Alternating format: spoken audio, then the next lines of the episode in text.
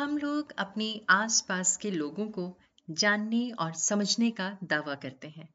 पर क्या हम लोग अपने आप को जानते हैं? चिंतन कार्यक्रम के सभी श्रोताओं का हार्दिक स्वागत व अभिनंदन।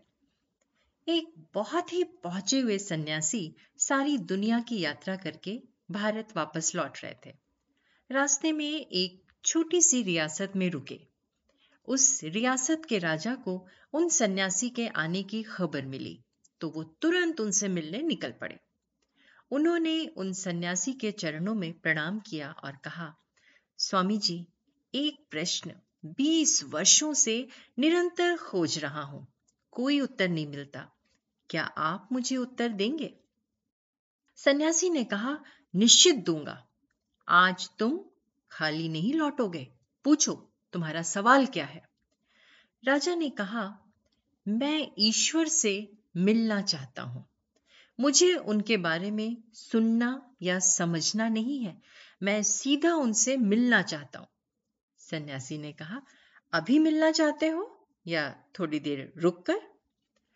राजा ने कहा, माफ़ करिए, शायद आप समझे नहीं। मैं परम पिता परमात्मा की बात कर रहा हूँ। आप ये तो नहीं समझे कि किसी ईश्वर नाम वाले आदमी की बात कर रहा हूँ? जो आप कहते हैं कि अभी मिलना है या थोड़ी देर रुक सकते हो?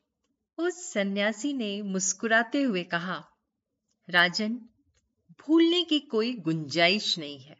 मैं तो 24 घंटे परमात्मा से मिलाने का ही काम करता हूँ। अभी मिलना है कि थोड़ी देर रुक सकते हो। सीधा जवाब दो। बीस साल से मिलने को उत्सुक हो। आज वक्त आ गया है तो मिल लो। राजा ने हिम्मत की और कहा कि अच्छा मैं अभी मिलना चाहता हूँ, मिलवा दीजिए। सन्यासी ने कहा, कृपा करके एक छोटे से कागज़ पर अपना नाम पता लिख दो, ताकि मैं भगवान के पास पहुँचा दूँ कि आप कौन हैं। राजा ने अपना नाम, अपना महल, अपना परिचय और अपनी उपाधियाँ एक छोटे से कागज़ पर लिखकर सन्यासी को दी। सन्यासी ने कहा, महाशय, ये सब मुझे झूठ और असत्य मालूम होता है, जो आपने कागज़ पर लिखा है। अगर तुम्हारा नाम बदल दें तो क्या तुम बदल जाओगे? तुम्हारी चेतना, तुम्हारा सत्य, तुम्हारा व्यक्तित्व दूसरा हो जाएगा।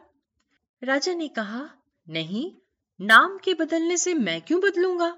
नाम नाम है, मैं मैं हूँ। तो सन्यासी ने कहा, एक बात तो तय हो गई कि नाम तुम्हारा परिचय नहीं है, क्योंकि तुम उसके बदलने से नहीं बदलते हो। अब ये बताओ, आज तुम राजा हो, कल भिखारी हो जाओगे तो क्या बदल जाओगे? राजा ने कहा, नहीं राज्य चले जाने से मैं भिखारी हो जाऊँगा, लेकिन मैं क्यों बदल जाऊँगा? मैं तो राजा होकर जो हूँ, वही भिखारी होकर भी रहूँगा। ना होगा मकान, ना होगा राज्य, ना होगी धन संपत्ति, लेकिन मैं मैं तो वही रहूँगा जो मैं हूँ। तब सन्यासी ने कहा, तय हो गया कि राज्य तुम्हारा परिचय नहीं है, क्योंकि राज्य छिन जाए तो तुम बदलते नहीं हो। तुम्हारी उम्र कितनी है? राजा ने कहा, चालीस वर्ष। सन्यासी ने कहा तो पचास वर्ष के होकर तुम दूसरे हो जाओगे। बीस वर्ष के या बच्चे थे तब दूसरे थे। राजा ने कहा, नहीं, उम्र बदलती है, शरीर बदलता है, लेकिन मैं जो बचपन में था, जो मेरे अंदर था, वो आज भी है। सन्यासी ने कहा उम्र भी तुम्हारा परिचय नहीं, शरीर भी तुम्हारा परिचय नहीं रहा, फिर तुम कौन हो? उसे लिख दो। तो मैं पहुँचा दूँ भगवान के पास। नहीं तो मैं भी झूठा बनूँगा तुम्हारे साथ। ये कोई भी परिचय तुम्हारा नहीं है। राजा ने कहा, तब तो बड़ी कठिनाई हो गई। फिर तो मैं भी नहीं जानता। जो मैं हूँ, उसे तो मैं भी नहीं जानता। सन्यासी ने कहा, फिर बड़ी कठिनाई हो गई, क्योंकि जिसका मैं परिचय भी ना दे सकूँ, बता भी ना सकूँ कि कौन मिलना चाहता है तो भगवान भी क्या कहेंगे कि कौन मिलना चाहता है? जाओ, पहले तुम खोज लो कि तुम कौन हो। और मैं तुमसे ये कह देता हूँ कि जिस दिन तुम जान लोगे कि तुम कौन हो, उस दिन तुम आओगे ही नहीं भगवान को खोजने। क्योंकि खुद को जानने में ये भी जान लिया जाता है जो परमात्मा है। दोस्तों, कहा भी गया है, खुद को खोजो, ईश्वर मिल जाएगा। चिंतन ज़रूर करिएगा। आप सबका दिन शुभ एवं मंगलमय हो। आप अपनी दोस्त रचना मुकेश को इजाज़त दीजिए। नमस्कार।